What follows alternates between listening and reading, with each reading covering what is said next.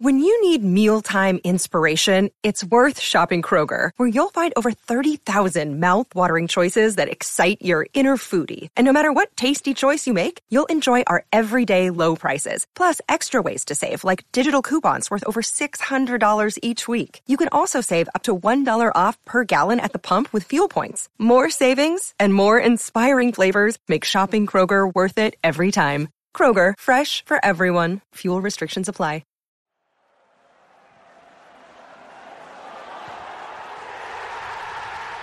This podcast is a proud member of the Fan Hub 100. Football without fans is nothing, so we've partnered with Fan Hub to put fans first. Search Fan Hub app to play your part in the journey. You're listening to the Voices of the Vic podcast with Ben Aiton and Mike Duffy.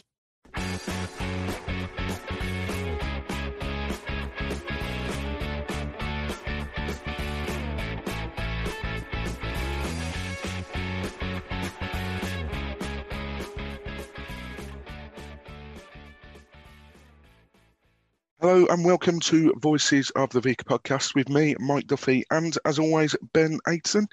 Ben, it's Sunday morning. Watford have scored from a direct free kick for the first time in over 1,700 days. Uh, what a result yesterday! Yeah, massive three points for the boys yesterday, and yeah, I can't believe we actually scored a free kick, a direct free kick. Um, so yeah, buzzing with that, mate. How are you doing?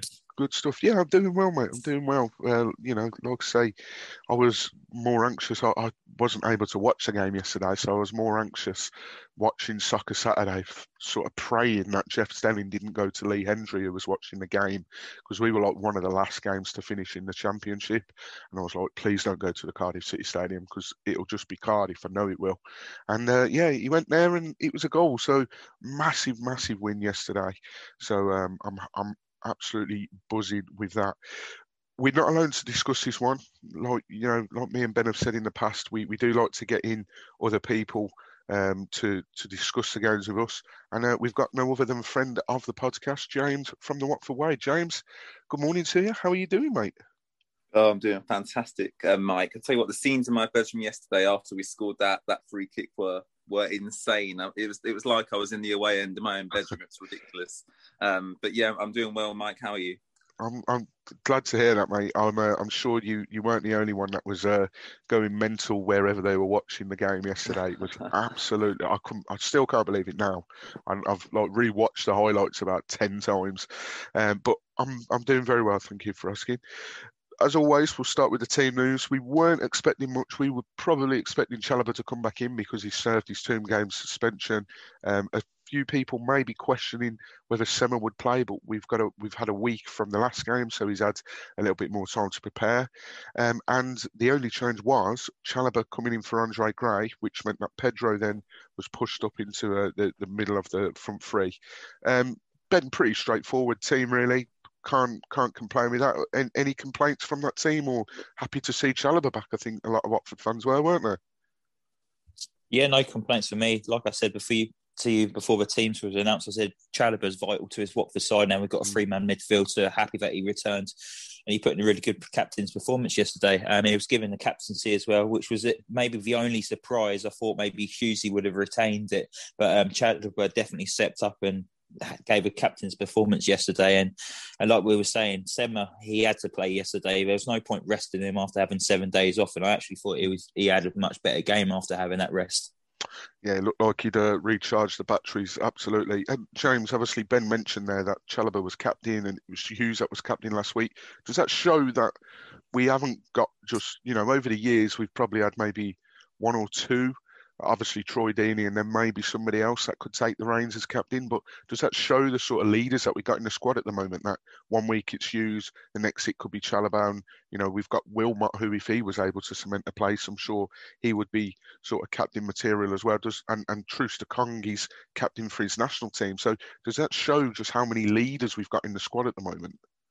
Oh yeah, absolutely. And look, you the names you mentioned there. Troost-Ekong, obviously captain of Nigeria. Um, mm. Will Hughes is captain the side before, and obviously Chalobah, um, captain the side yesterday. And, and, yeah, I think I think it's only a positive that that we do have so many players. You know, aside from Troy Deeney, Troy Deeney that can that can influence the team. And he obviously put in a fantastic performance yesterday, probably um, his best this season, if not since the six, uh, the 17-18 season um, when he first joined. I thought it was absolutely superb, and and yeah, he really really led the team yesterday.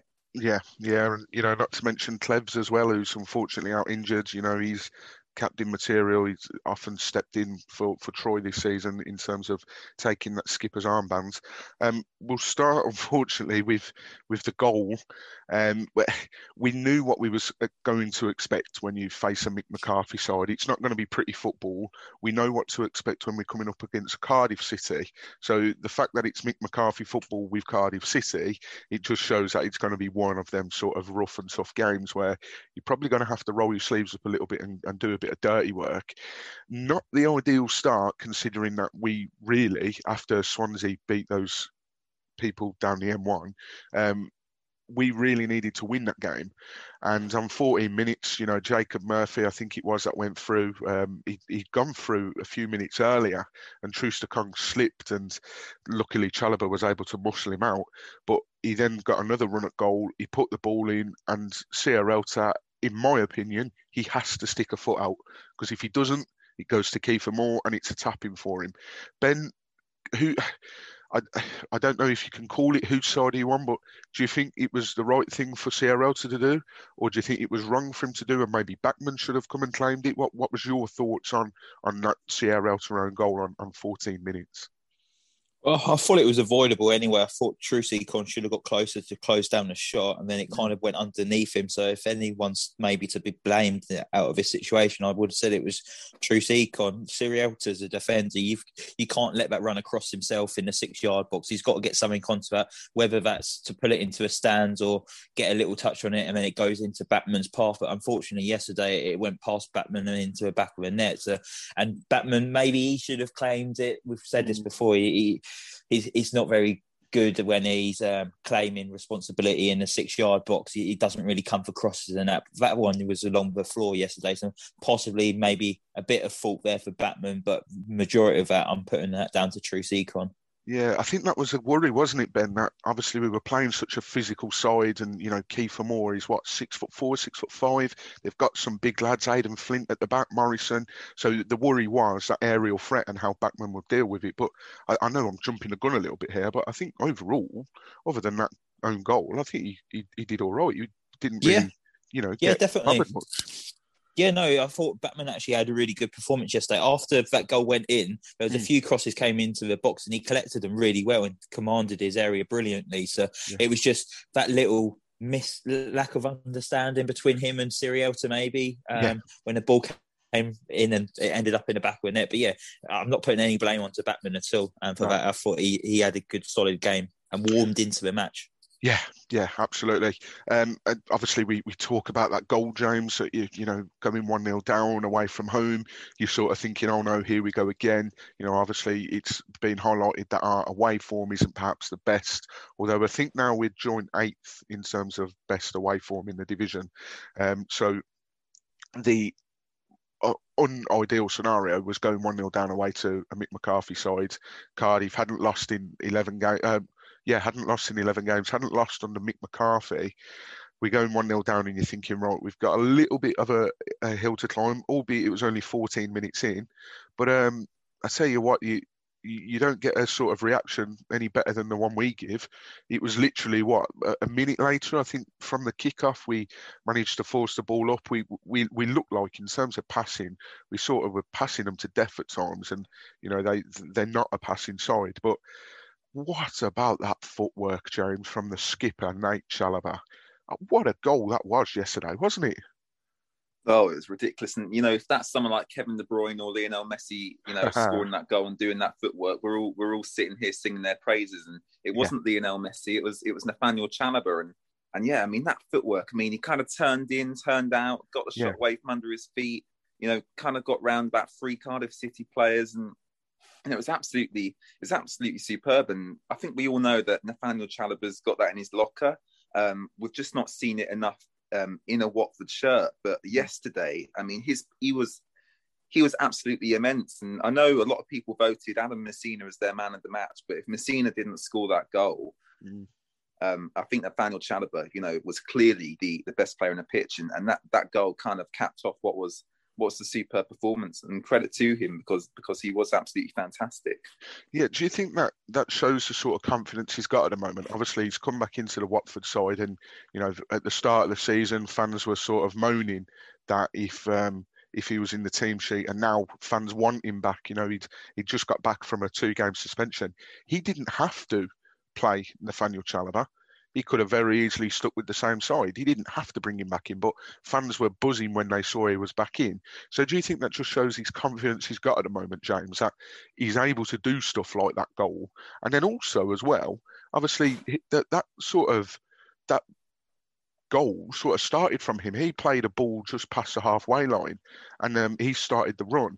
And when the ball was actually in the box, he was still outside of the uh, 18 yard box, and then he made sort of a bursting run to get there and get on the end of that miscontrol by Zinckernagel and, and get it. But do you think that's sort of shows the confidence that Nathaniel Chalobah is playing with at the moment? Yeah, yeah, absolutely, and and it's, it's I'm, I'm, glad you mentioned that actually because because he was actually you know aside from Will Hughes who played really deep yesterday, he was hmm. probably um, our most advanced midfielder. You know, making runs into the box, mm-hmm. um, you know, creating from from deep at times, and and yeah, I mean he's, he's got loads of confidence at the moment.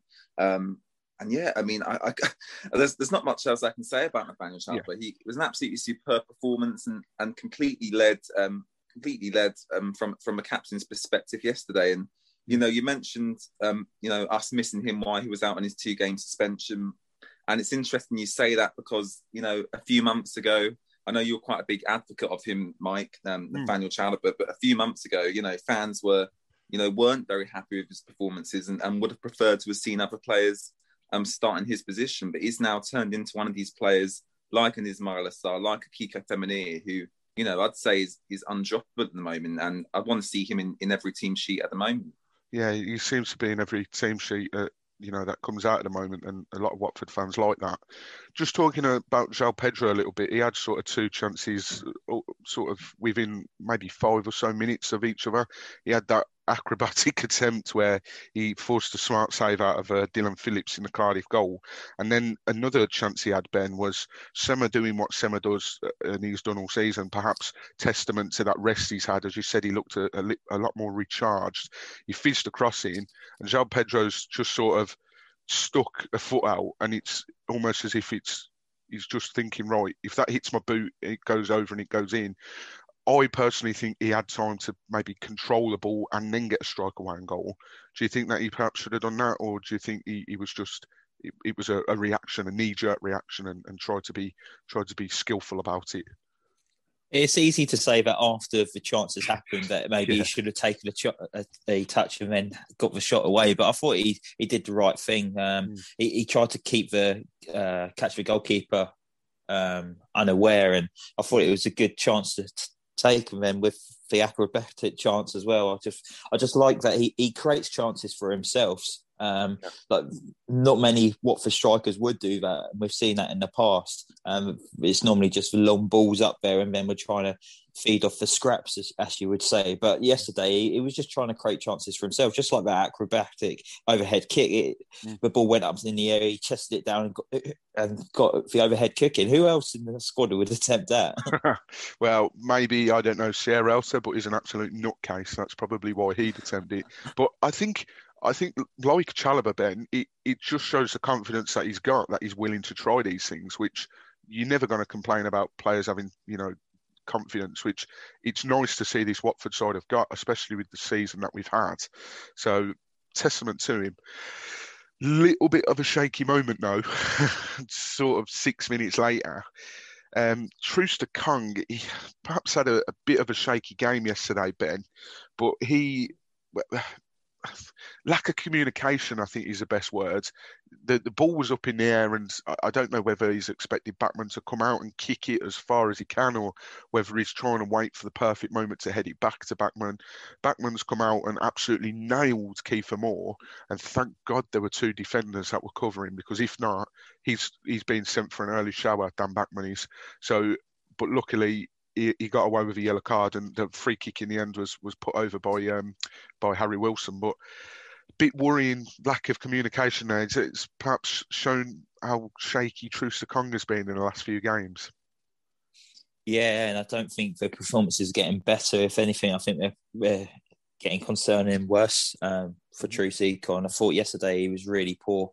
Like you said earlier, he slipped over, which um, got Murphy away, and then the Murphy ball into a box which he, um, they scored from was avoidable. He could have closed them down and got rid of a cross, and then the lack of communication between him and Batman there for Batman to end up colliding with him and like you say, luckily there was two defenders behind Bachmann when that happened. Otherwise, he would have been sent off. So really could have cost us yesterday. And and again, his passing's been poor. Um, he can't cost uh, pass a football.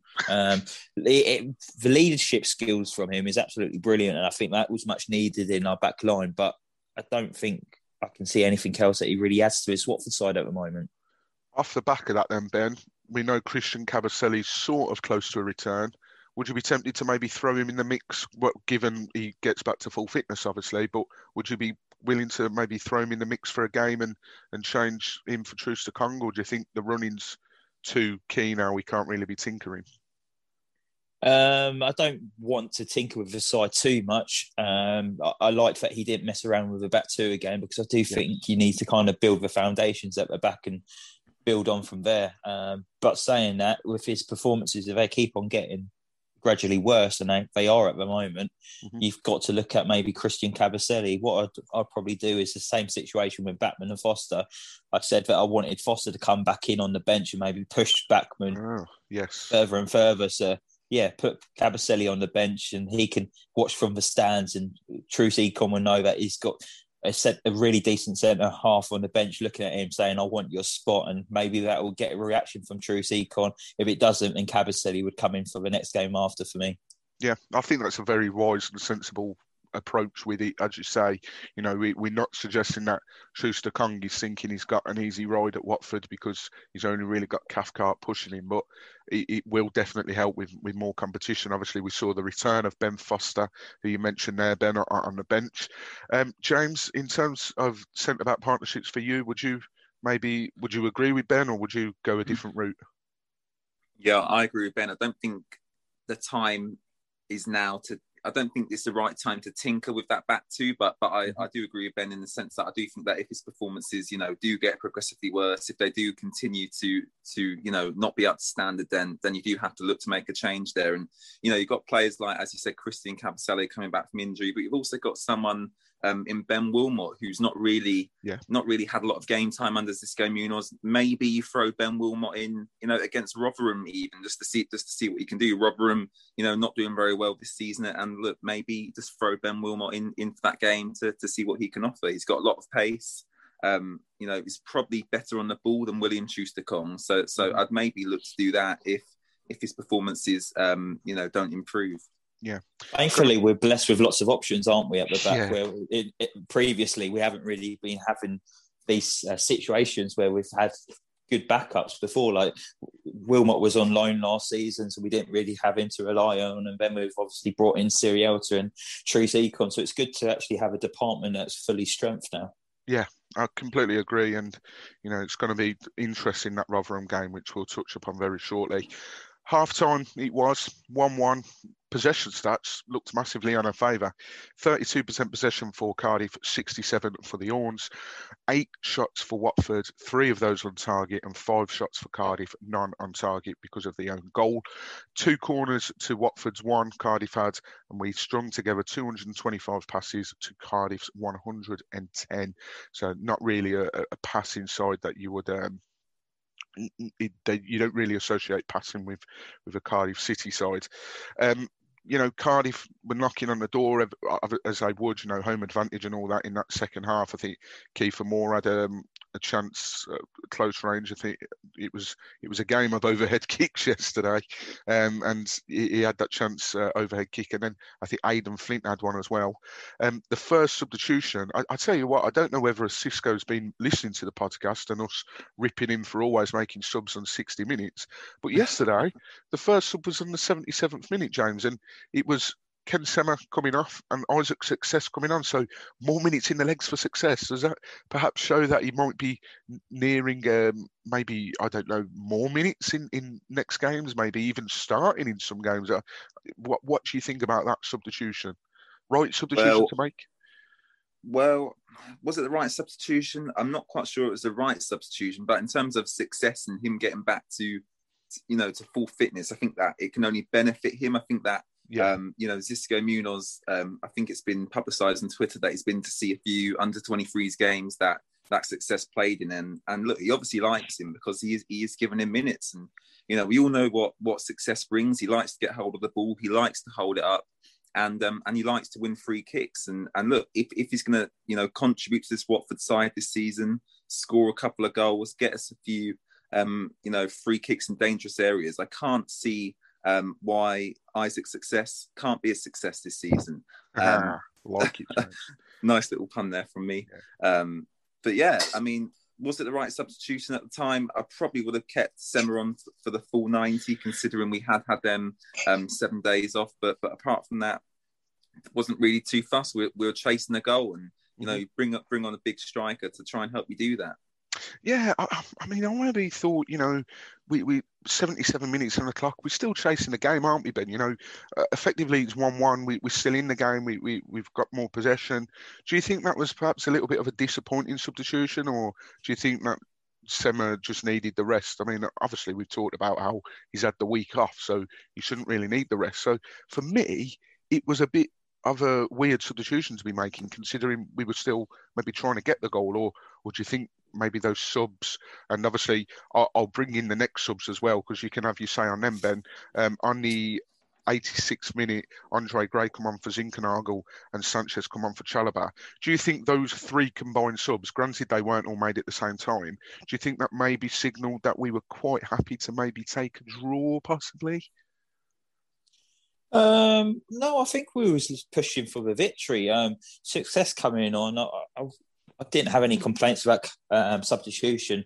I thought we we were kind of slowing down in our attack um, just prior um, to the first substitution. I thought Xisco wanted to try and keep the tempo up and put some fresh legs on and try and get someone else running at the back line just to give him something different to think about. And then putting Andre Gray on, it was actually putting two strikers up top because Gray and Pedro was both on the pitch at the same time. So I thought he was pushing for that winner yesterday. I didn't think he was there trying to settle for a, a point.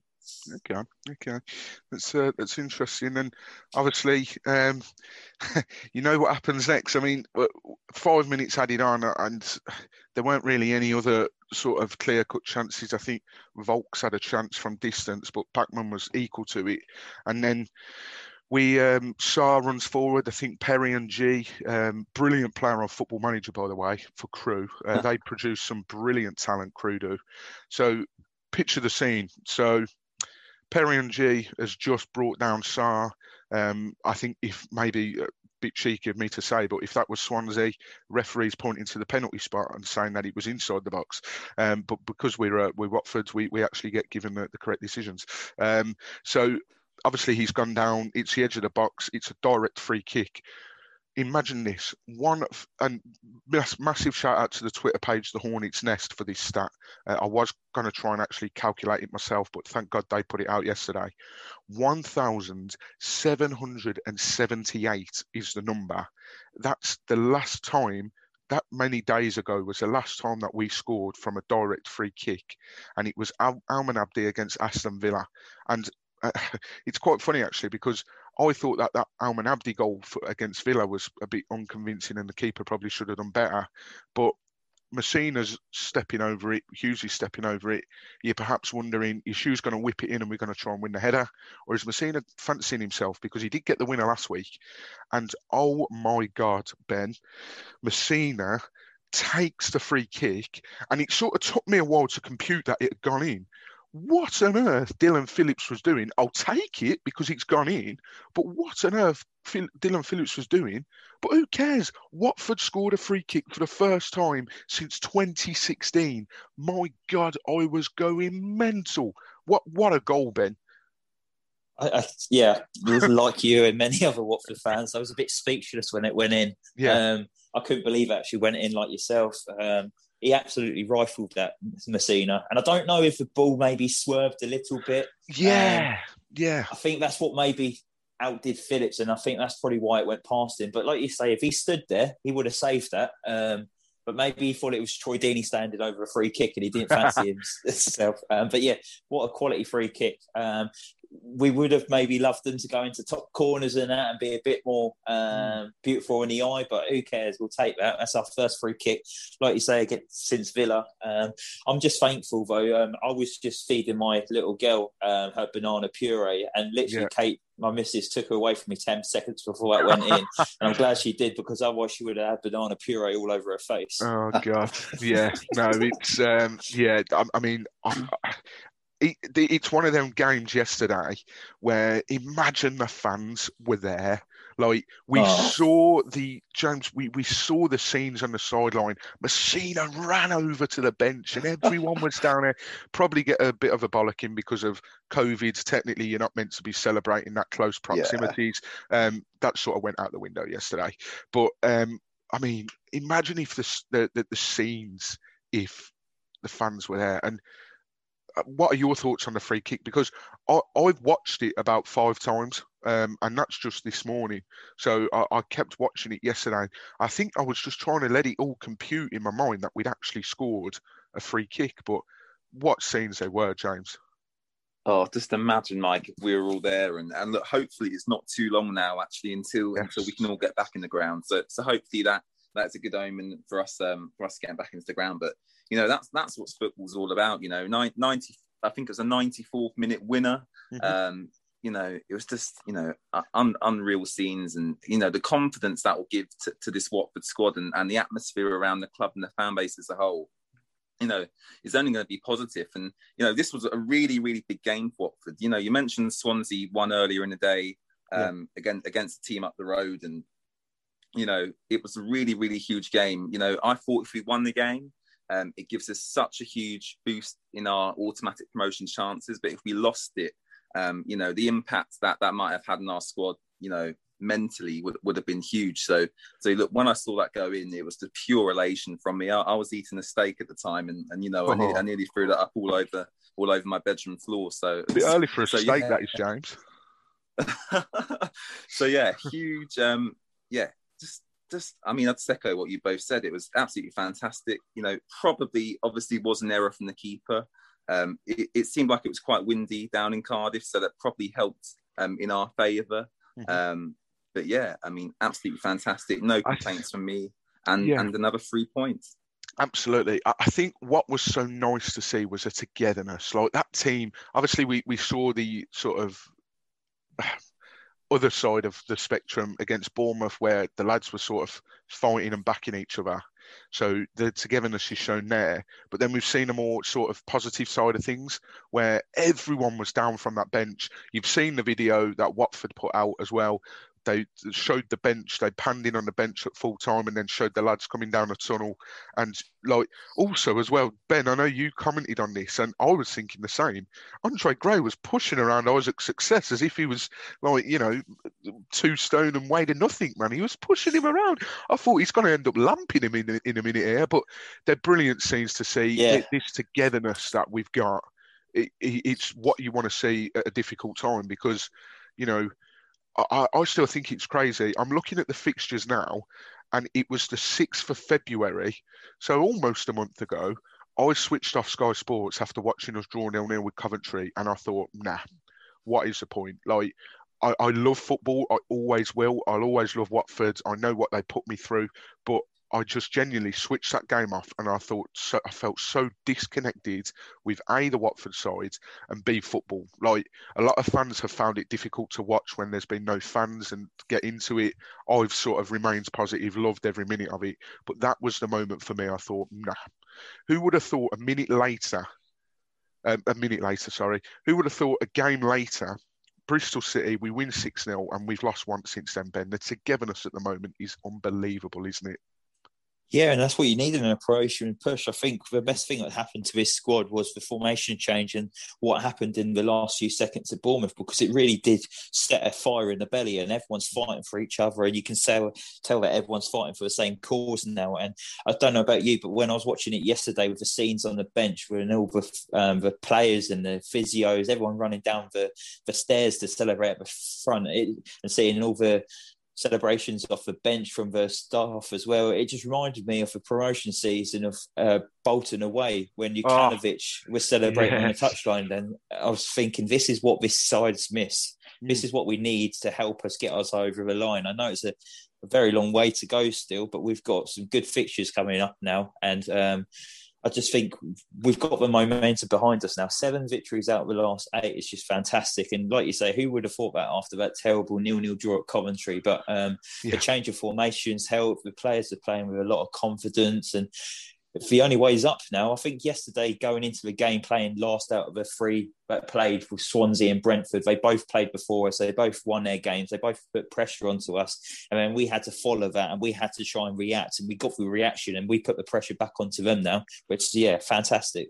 Absolutely, and I, I think that comparison you've just made, Ben, is spot on. But Bolt, Bolton away. Very rarely did you see Jokanovic sort of celebrate like that. Uh, obviously, Xisco's more of a happy chappy, so we see him do that all the time. But it had those sort of vibes about it, and it made it made me feel like you know this is what it's all about. And considering there's no fans as well, um, just before we go into the next segment of the show, this is something different from us. Ben mentioned last week about sponsorships. We have now got a trial sponsorship. So we're going to go to a quick ad break and then bring you the second part of the show where we've got some topics and we've also going to be speaking to a Rotherham United fan and, then we'll quickly summarise what, what we think going into that game. So uh, yeah, we'll, we'll see you in a bit.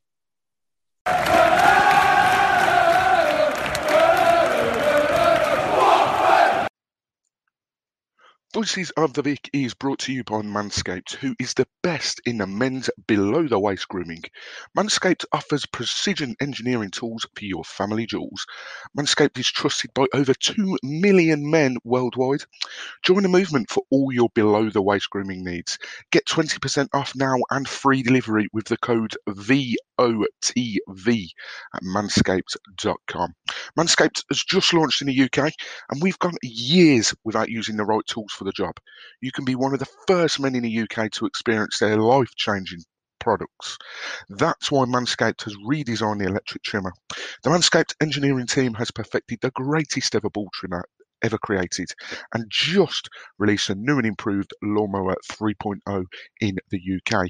The third generation trimmer features a cutting edge ceramic blade to reduce grooming accidents. Yeah. Um, when I tell you this is premium, I mean premium. The battery will last up to 90 minutes, so you can take a longer shave. It's waterproof as well, so it allows you to groom in the shower. And one of the coolest features is the LED light, which illuminates grooming areas for a closer and more precise trimming. They've also upgraded to a 7,000 RPM motor with quiet stroke technology. And let's not forget about the charging stand.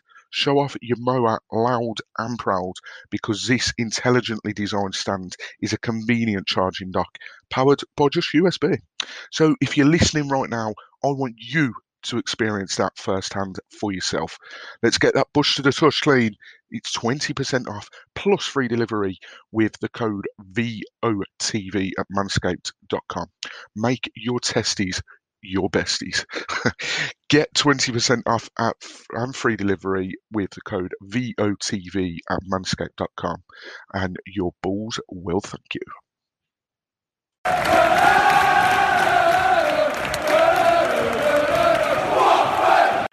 That was different, wasn't it? Uh, an advert. Massive thanks to the guys over at Manscaped for uh, for for letting us, uh, well, trialing us out basically. So yeah, like I said, the code is in that advert. Be sure to use it. And uh, yeah, they, have sent us some brilliant stuff, so I really do recommend it. Um, second part of the show. Thanks for uh, thanks for staying with us for the second part of the show. Um, ben has been grafting his arse off in the week, getting all these topics. So massive, massive shout out to you, Ben. Um, we'll start with the two fixtures in April have been moved for TV coverage. Uh, we have still got another game uh, this week. Uh, well, I say this week, Saturday the 20th of March, which is on telly at home to Birmingham City. I'm going to be missing it, and I'm gutted about it. I've got three physical house view, uh, well, flat viewings next week in Birmingham, and uh, I'm going to be missing it. So, uh, yeah, I, am sure. Um, you know, it's a good reason to miss it. But the two that have been changed is Middlesbrough away, 12:30 kickoff, April the 5th, Monday, which I believe is is that what Easter Monday? I would assume so. Uh, and then yeah. Reading at home, Friday the 9th of April, um, quarter to eight kickoff. This screams nostalgia to me because Borough, I know we were at home, but, but last time we played Borough in the Championship towards the end of the season, it was um, that was a real start and real push towards. We we knew that we were probably going to be going up then. Um, if if I remember correctly, I know you're saying that you've got that you're missing the Birmingham City game, but yeah. didn't you miss the game that we won six 0 against Bristol City? So maybe it's a good omen.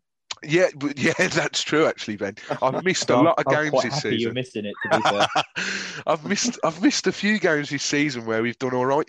That you know that that Ivic, the, probably the best performance under Ivic, um, the four 0 against Preston or four one against Preston. Sorry, I missed that as well and then I watched us the next next week, and I think that was the loss to Cardiff at home. But to be fair, I have watched games where we've won. You know, the Wycombe game in the week, and um, the Nor- Xisco's first game. Watched that as well. So yeah, but I think maybe the games I've missed where we've won have outweighed the games I've watched where we've won. so yeah, um, some brilliant news. Ken Sema has um, apparently he signed a new contract until 2025, making him one of the highest paid players at the club, uh, and that's set to be made official next week. Some various Swedish outlets, news outlets, have, have reported that, and that's quite a big thing because. If I understand correctly, I don't know where I've heard this from, but I know Andre Gray's on around seventy-five grand a week, and I think I, this was always was it true, wasn't it? Troy Deeney on 100 grand a week. I'm sure I've heard that at some stage. I may have taken a pay cut because of the relegation, but um, it's big news, isn't it, Ben? Signed Sema down because he's been absolutely unreal for us since his return from Udinese. Yeah, it's vital. We we tie him down for a longer contract. We need to do this with players who are um, playing out of their skins this season. Sema's definitely one of them. I think the next one on the list is Tuesday. We need to tie him down for a a longer contract as well. But yeah, really pleased with Sema. I think he's I think he's surprised more people than he has um, this season when he's playing. But I don't think many people is expecting him to play as well as he has performed. So yeah, absolutely buzzing for him. I just want him to start getting into the Swedish national team more regular now because he of late he's only been featuring off the bench. I'd love him to actually get into that starting eleven for Sweden now. Yeah, yeah, and I think he's he's doing his absolute best to, to warrant a place, and I, I wouldn't be surprised if he does get that nod soon. Um, another person who we have tied down to a contract, James, Joseph Hungbo signed a new contract extension until next year.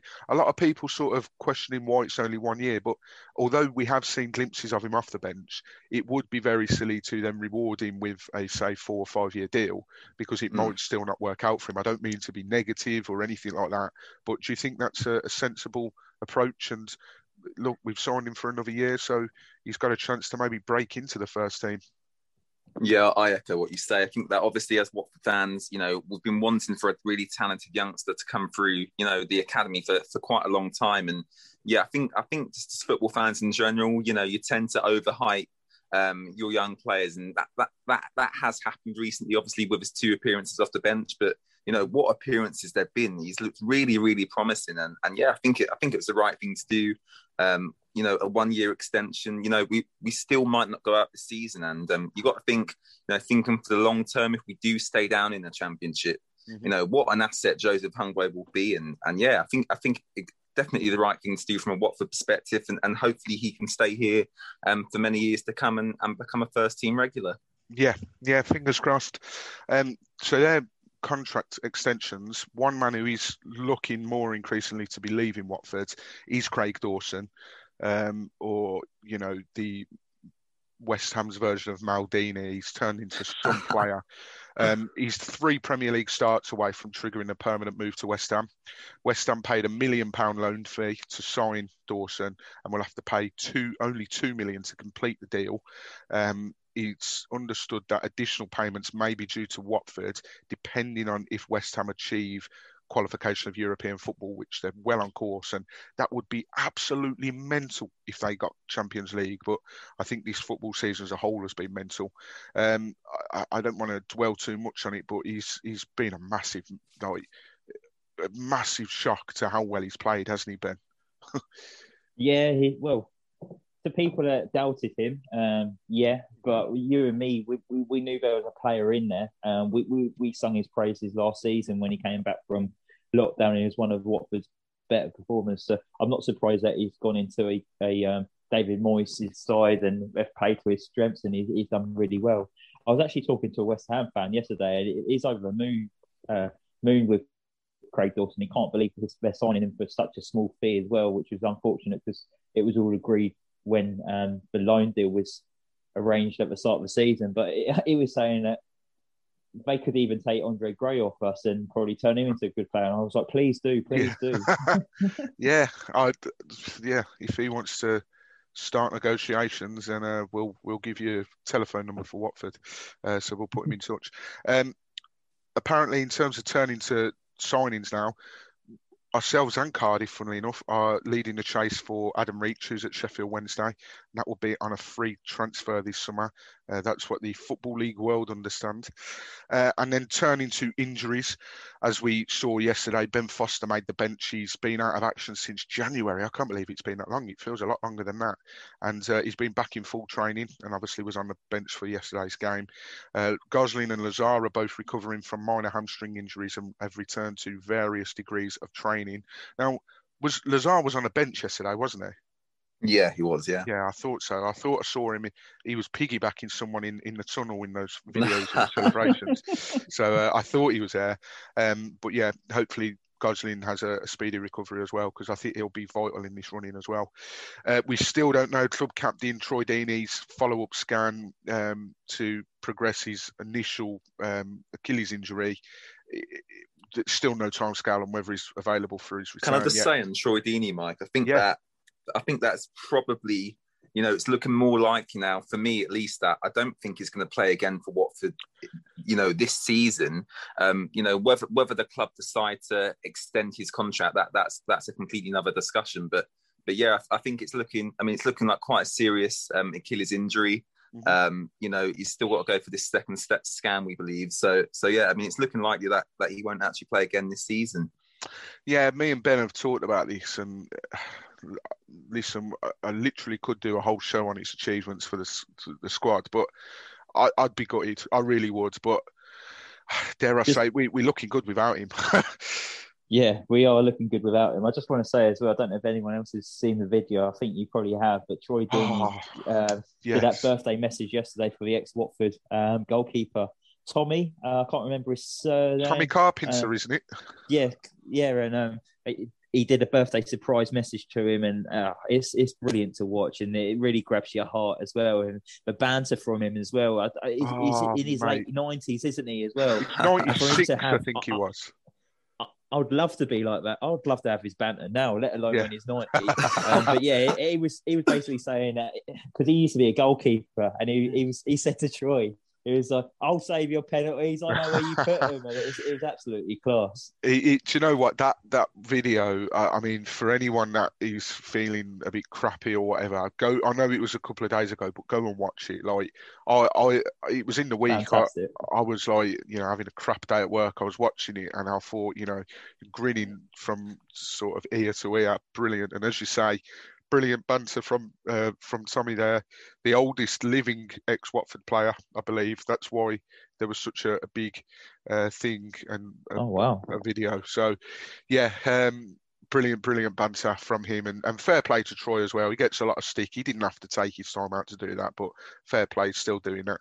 Uh, and then another um, captain-like player, Tom Cleverley, targeting a return. Um, later in the, the month following the international break, which is at the end of this month, uh, he sustained minor ligament damage against Wycombe Wanderers last week. Um, a question which me and Ben have been asking in terms of where the hell is he? Dan Phillips has been nowhere to be seen. We was like, why is he being frozen out? What's he done wrong? He's actually continuing to work hard on uh, rehabilitation. He had a hamstring injury, and he's targeting a return because he's been called up to Trinidad and Tobago. And you know what? I forgot for a moment they were still a national side because they were in the 2006 World Cup, and I remember Peter Crouch scoring a goal, and he pulled down on one of their guys' dreadlocks to sort of not that he needs to, but to help elevate him when he jumped to a header. I still find it mad. He needs he to, do jump. that. Exactly. I still find it mad that he has to jump to head the ball. So yeah, um, massive, massive congratulations to Dan Phillips there. And then teenage centre back George Langston is also working back from a minor hamstring problem before making his return on loan at Wealdstone. Uh, and I think there was a Kane Crichlow got a call up as well to his national side. Um, Bermuda. Yeah, Bermuda. I think that's who Nahki Wells plays for as well. Um, so congratulations to Kane Crichlow. So the youngsters are doing really well at the moment. I want to say there's another youngster that's been called up as well. I don't know if James knows. Is it is it Bailey Spencer? Bailey Spencer has been called uh, up for. Uh, do you know what? That, well. that does ring a bell. He got sent off the other day um, when we beat we beat Swansea under 23s. Um, but he was one of the ones that played against Tranmere at home, and he looked pretty decent um, recently, but I um, I'm not sure about if he's received a call up. I'm, I'm just looking now. I, I can't see anything. While, while you're looking, um, yeah. Pochettino scored a game for the under 23s, didn't he? He's on fire at the moment, isn't he? Um, another yeah, lad so... who's on fire. He's at Tiago Tucor. Tusor, I, I don't know how mm. to hmm. pronounce it, but he was left out the squad, which made me think that he's um, he was going to be in the squad yesterday, but he didn't happen to be. Um, yeah, I was surprised that um, he wasn't in the starting lineup. Maybe he's got picked up a knock or something. Mm. Um, yeah, yeah. And Troy Deeney went along to watch the under twenty three, didn't he? So he did. Indeed. It's great to see that Troy's obviously working hard behind the scenes on his injury and resting and all that, but to take time out of um, his days to go watch the under 23s and then do the video to Tommy Carpenter as well. Um, Absolutely. Um, brilliant. Um, have you found that yet? You know I have. I have indeed. And I tell you what, Ben, fair play to you for remembering this. He's on the provisional call up to the Guyana national team. Guyana, yeah. Um, oh, and there's yeah, yeah. two World Cup qualifiers this month. Um, and I think one of them is against Dominican Republic, and then the other one is at home in Guyana. So yeah, massive congrats and massive well done for remembering that. Hey. Um, so yeah, that's the the topics. Massive, massive thanks to, to you, Ben, for for continuing to to bring those up. You brilliant work doing so. Uh, there was a lot to cover. Uh, we just want to wrap the show up on the game on Tuesday, providing it's still going ahead. We haven't heard otherwise. And the reason I say that is they've had their last two games postponed because of COVID outbreak. Um, hopefully, you know, everyone is all right and nobody's seriously uh, ill with it. Uh, Rotherham away, uh, one of my favourite away days last time we played them. Um, it, it, was a last minute decision for me to go up. My old man took me, and I met up with you, Ben, and I met up with a few others, and we didn't deserve to win, but we won 2 0. Uh, Gianari, Minari, and then Lloyd Dyer uh, had a few words to say to Beppe Sannino when he put that second goal in. Um, just quickly because we uh, we I did speak to a Rotherham fan uh, from the Rotherham United podcast to, to give his insight, which you'll hear in a little bit. Um, but it's obviously a, a, game we should really be winning, Ben. Going into it, are you feeling confident? What what sort of game are you expecting? And then just uh, just end on a um, on, on a score prediction.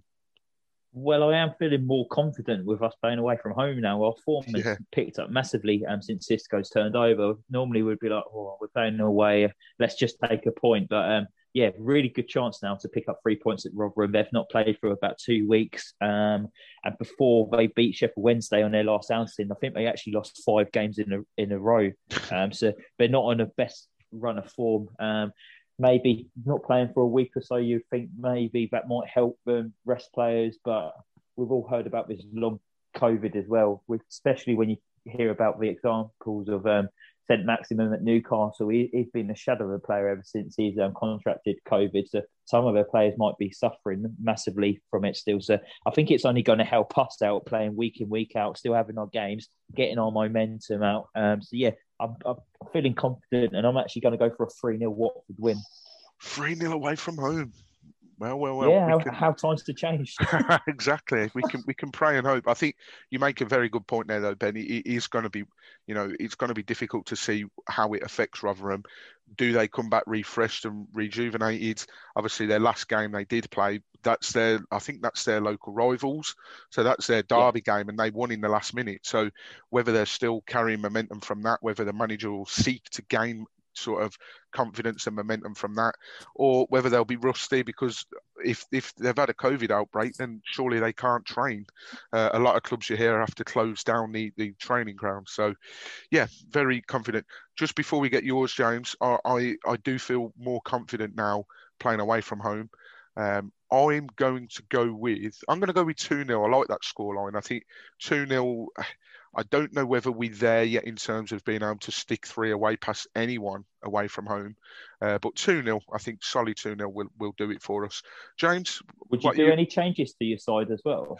Uh, I don't think we need to. I think it'd be dangerous to. Uh, obviously, we talk. I think James, you mentioned um, sort of in the first half of the pods that you, you might be tempted to bring in maybe what was it success? You said you might be. Yeah, uh, yes, I talked about um, you know, we talked about William Troost-Ekong and him uh, looking shaky. Yeah. I, I, said maybe throw Ben Wilmot and, and, and see what he can do. Mm. So I, I, don't know whether I don't think we need to, but I wouldn't yeah. be surprised if there's maybe one or two changes. You just know Xisco's going to change one of the back um, back two, but I, I don't really see many other changes. Maybe no, yeah, no, neither do I. So yeah, I'm going to go with that. James, what what are your thoughts going into the game? On Tuesday? Well, it's it's, it's going to be tough just because we, you know, and any away game is, is tough in the championship. But you know, Rotherham currently sitting 22nd in the championship. You know, and, and we obviously want to get promoted, and, and this is the game that, that if we want to get promoted, you know, we've, we've, we've got to win it. You know, no questions about it. You know, a draw, quite frankly, at this stage of the season, you know, is no longer good enough. So, so look, we need to go there looking for a win. Um, you know, I, I probably go, you know, nearly full strength again. There is a shout that maybe you throw, as I said, a Ben Wilmot in, maybe even a Joseph Hungbo if you're feeling, um, you know, if, if, you want to put him in there. But apart from that, I'd, I'd go pretty much full strength, and I'm going to go with a entertaining game, and it's going to end three one to Watford. That's that's good enough for me. Three one. Although I'd like a clean sheet. I think we we're top of the clean sheet table at the moment, and that's credit to Dan Bachmann and the defence. Um, I also noticed as well we've got Rotherham on Tuesday, Birmingham on um, Saturday, and mm. then hmm. there's an international break, and then we got Sheffield Wednesday. So we've got 21st, 22nd, and 23rd in the table. So we, uh, I, I hate saying this. To, yeah, I hate saying this as a Watford fan got to set nine points. Anything less is a failure. Yeah, got to take nine points, and that and nine points, and especially when we've, especially when we've seen this morning in our one of our group chats, one of our mates has pointed out that Swansea's next two games are actually Bournemouth and Cardiff as well. Yeah, yeah, um, yeah. Which Bournemouth is probably an easy game for them because they've been atrocious, haven't they? And they played to Barnsley picking up three points yesterday, but that game against Cardiff, their local rivals, is going to be tough. Um, you can see what uh, Mick McCarthy's done with that side. So, yeah, not nine points for us, and let's hope the other teams start to slip up. Yeah, well, you mentioned that they've got uh, Bournemouth, Cardiff, and then Birmingham, and Brentford have got Derby, Forest, and Huddersfield. So you know, hopefully Derby can ruffle uh, ruffle a few feathers there. Um, can't see Forest doing anything, unfortunately. If if if Murray and Garner want to help us out, then I'm more than happy for that to happen. And then Huddersfield just not great. I mean, we I, I'll still stand by it. We've got the hardest running out of any of those teams that are chasing promotion. So yeah, uh, yeah it's going to be nine points, nothing less. And uh, yeah. you know what? I actually like the fact that that we play the teams, you know, in and around us because then it is it's, it's in our hands. Then we know that. No, um, well like that, James. no, yeah, you know, I'm, I'm, I'm, with James on this. You've, you've got you know, to win your own games, and I think yeah, having you, those. We teams... know now that. As, as Ben's saying, if we win the games we've got left, we will get promoted just because of the teams we've got left to play. So it is completely in our hands, and and yeah, I mean it's it's getting to crunch time now. It's getting exciting. Squeaky bum time. Oh God, I, I, it's been too long since we last got promoted from the championship. I forgot how stressful it is. It is going to be going to be very, very difficult and, and very uncomfortable. Do you reckon anyone jumped in the pond last night after Adam scored that goal? I wouldn't have blamed them whatsoever. I think I'll be I'll be making my way to Watford come the last game of the season. Hopefully, uh, pubs will be well, pubs will be open. Uh, no, no, they won't because the season doesn't finish in June. Um, oh no, they might be. I don't know.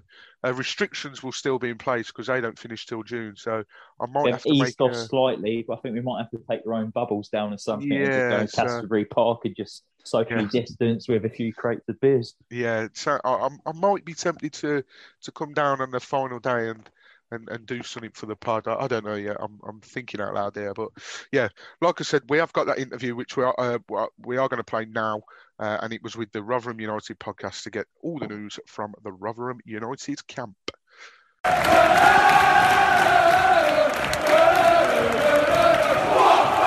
I'm here with Matt from the Rotherham United podcast. Me and Matt spoke the last time round for the reverse fixture at Vicarage Road. Um, so it's uh, it's good to get you back on again, Matt. Now, your last couple of games, we were just speaking here just before we start recording, they've been postponed due to a COVID 19 outbreak. Do you know how bad was the outbreak? Was it wide scale? Was it just a couple of players? What what was what was the damage of it? Uh, I, we think I think that was this was reports of seven or eight had it. Um, the initial testing showed four people, and then the subsequent te- uh, testing a few days later showed uh, several more. Uh, they, they, said it, the number, the, the, the word they used was significant number of players. Uh, and I think a few have been quite badly with it. I don't think it's just they've had it and had no symptoms. There's, there's, a few players that have been badly with it. Um, so I don't know how badly it's going to affect. Hopefully, they're actually, you know, in, they're all right. Yeah. Um, but from a footballing point of view, I don't know how badly it's going to affect our team selection uh, for Tuesday and then Saturday as well. Yeah, you, you, you mentioned that you, you've got quite a build up of fixtures now. So I think in the final few weeks, uh, do you, do you think that's going to affect you? I think we've seen that you could potentially have to play one week where you have like four fixtures to play or something ridiculous. Yeah, it is. It's, there's positives and negatives to it in terms of the we, we, we didn't play Brentford then, and when we do play Brentford, they might not have anything to play for. So that's a positive. Yeah. But then at the same time, at some point this season, probably have to play four games a week. But then we've got probably four four players due back after the international break from long term injuries. So there's a positive that we'll have those back in theory. Mm. Um, yeah, it's it's it's been one of the strangest seasons strangest years everybody's ever known, and we're going to add to that strangeness by playing four games a week at some point. Um, yeah. As fun, I suppose. yeah, I, I mean, t- talking of your, your, last game, I mean, what a game it was. You, you, picked up a massive victory against your rival Sheffield Wednesday. I mean, mm. how was that performance as a whole? Uh, much better. That we'd lost five in a row before that, and the, not all the performance was bad, but the, the, two the two before that were horrendous. Um, and obviously South Yorkshire Derby, one who picked him up and told them how important it was, not only because they are our local rivals, because they were below us in the league. Had they had Wednesday won, they'd have gone above us. Um, much much better, but not without fault. You know, Wednesday had a couple of chances. We made we made them look attackingly look all right, which I know they're not. um, yeah. But Freddie Ladapo scored the 97th minute winner. He's had a tough, tough season, but it was a stunning goal, and hopefully he's only scored five goals, something like that this season. Uh, if he can use that as a springboard, then we've got somebody else who can. He scores a lot of goals in League One. Mm. I think he can do it in Championship. I think he was missing that confidence, so hopefully he can push on and push the fire to safety. Hopefully. Yeah, another player I want to talk about, Michael Smith, the striker. He's on mm. the hmm. same number of goals now as he finished up on in the championship last time, um, mm. and uh, says he's he's improved his all-round game. What what what has improved with Michael Smith this year? Uh, I think it's just clinical in front of goal. Everything he's doing uh, uh, away from there is as good as it was. His hold up play is as good as anybody I've seen.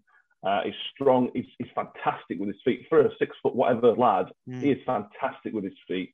He can put ball out air one touch and it, it look, makes it look fantastic. Um, this season, goal but also consistency. Um, it helps that he's, he's done it on a more regular basis. Um, it didn't. It, I say that it didn't come into the team and probably no, until probably November. He scored against QPR in like November, and since then he's been absolutely superb. it also helps he's got somebody else to help him. Last time in the championship, Michael Smith was our only striker, realistically. Now we've got a couple of couple of backups, and Matt Crooks from midfield is helping him. He, he, he, need, he holds the ball really well, but if he has nobody around him, it's no good. Yeah. And now we're starting to help him out, and I think he's seeing the benefits of that as well. Yeah, yeah. I mean, that does strike a little bit of fear into me because usually when Watford come up against physical strikers, we uh, we just tend to forget how to, to defend it. And Michael Smith's uh, a, a, name I'm familiar with. My uh, my local non-league side, he put two past them in the FA Cup the other year against uh, Solihull Moors, and really broke yeah. our hearts watching that one. As so, yeah, I, certainly a name I remember. Now, in terms of your manager, I think you call him Warniola, is it? I think a few fans have called him yeah. Paul. Paul, well, what what's the feeling? Feeling in the camp with him at the moment? Is it is he the man to keep you up? Do you think you've got enough to stay up? Because it's it's going to be close this year, I think. Yeah, it's because of the games in hand. It now it's it's sort of strange that with, with three points of Birmingham um, now with four games in hand. Had I said on our podcast, if we if this was the position we were in and we played the same amount of games, that'd still be quite a positive position to be in because we're only you know within touching distance of safety. Uh, but then now it adds pressure on these games in hand. Um, after, after, the five game losing run, some people were sort of saying that maybe they were questioning Warney, um, which I think is harsh because they were only they were all by only one goal. Mm. So if we had a bit of luck, we've got either some wins or some draws in there. Um, I love Warney. He can stay for as long as as long as he wants to me. He's a legend as a player, mm. two promotions as a manager. Um, he plays football in a, in a really good way. We, we get we get whenever especially when we're on Sky, we get tagged with this long ball theme and we're not we're not a long ball team. We can mix it up, but we're not a long ball team. Uh, and that's that's what I think of teams that want to progress need to do. They need to have two or three different ways of playing, and that's what Warne tries to do. Um, he's a great guy. Uh, you know, he does birthday messages for, for all fans. You know, you'll get email club saying it's your birthday, and I'll get I'll get a message from Paul Warne just saying happy birthday. And it's, it's just little things like that which I think yeah, are absolutely yeah. fantastic. Mm. Um, and for me, you can have a job for life. I don't care. and then just to, to finish up on obviously turning our attentions to Tuesday, um, mm. we, are playing at your place this time around. on a personal note, I love Rotherham away. I think the last time we played there, we won 2 0, but you guys mm. battered mm. us um, and we somehow come away with the three points. But what's your uh, what's your score prediction and general feel going into that game on Tuesday? Is there a sense of we could be fresh because we've had all this time off, or is it a sense of we've we've not really the, the team haven't had time to work together because I'd mm. imagine training's probably been limited. If, if training's gone ahead at all, I, I don't know. Yeah, well, the, the, the training ground was meant to open last Thursday, so Thursday just gone. Okay. Um, and that, that was best case scenario. Yeah, um, yeah. If, if we've got a full squad to pick from, then it's gonna it's gonna be very good because obviously we've had a, had a little bit of a rest. Um, and if it did open on Thursday, that has given us a few days. Uh, that feels a bit of a cheat, but it will benefit us. Um, it, it, completely depends on who's available. If we've still got two or three players out with COVID, we were all, we already had five or six people out on injuries, so we're not going to be able. To, I would be surprised if we filled the full bench. Um, and I genuinely don't know what to expect because, rightly so, they've sort of kept it secret who is available, who's not, because it's medical medical reasons. So I, I, couldn't tell you. I couldn't. I couldn't give you a reasonable squad prediction. yeah. Um, as long as we've got you know a few a good number of defenders available, I think we've got a good chance. Half a decent, well, half a oh, I said that you Watford formula all season, aren't they? So.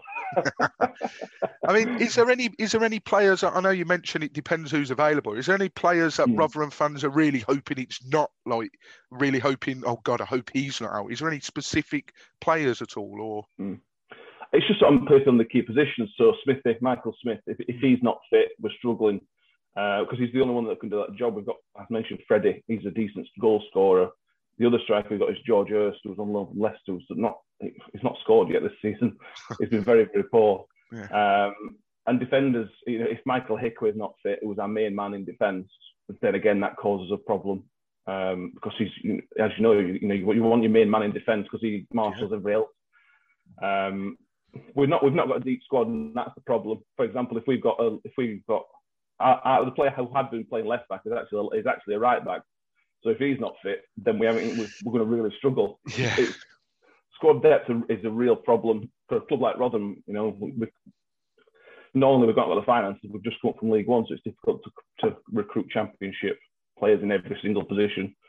Um, yeah, I, I, not, not very helpful. But I have no idea. no, well, I, I, think you know. I think you've you've rightly pointed out that it's tough to give a score prediction because it could literally be a lottery of, of yeah. who's going to play on Tuesday. So it's uh, it's going to be uh, it's going to be interesting to see mm, come definitely. come quarter to seven on Tuesday what the team sheets are saying for uh, for both sides. You know, so mm. yeah, hope, hopefully it's a decent enough game. But thank you very much for joining us, Matt. And like I says, Matt is from the Rotherham United podcast. Go make sure you go and check those guys out. But thank you very much, Matt, and hopefully we have a decent game on our hands because, uh, like I said on our podcast, if we do end up staying in this division, I hope Rotherham stay up because it's a great away day. So thanks for joining me, Matt. Really appreciate it. Brilliant. No worries. Thanks for coming on, mate. Cheers for that.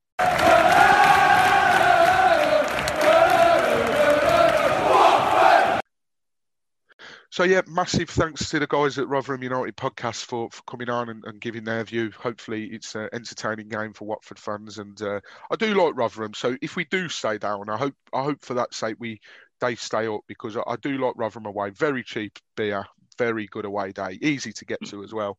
So um, yeah, it's going to be an interesting game. But I think we, we we made it clear the next three games we need nine points. But it's been a pleasure, gents. Thank you as always for James for for lending a hand. You absolutely happy Mother's Day to everyone listening, by the way, as well. All, all, the mums out there, happy Mother's yeah. Day yeah, for all the ladies and, and the mums there listening, happy Mother's Day. Thank you for that, James. Or I've, I've realised how expensive Mother's Day is now. After we've had a, we had a little one in the summer last year, I've had to yeah. buy Mother's Day and Nan gifts this year. Oh, mate, unbelievable! I, uh, I, yeah, happy Mother's Day. Yeah, so happy Mother's Day from us guys here. Massive thanks to James as always for helping us out. James no is uh, James is obviously at the Watford Way. If you don't already subscribe to them on YouTube and follow them on Twitter as well uh, and on Instagram. And uh, yeah, from from myself and Ben and James, we wish you a happy Sunday and have a good rest of the week. And we will speak to you again shortly. Take care, guys. Come on, you ones.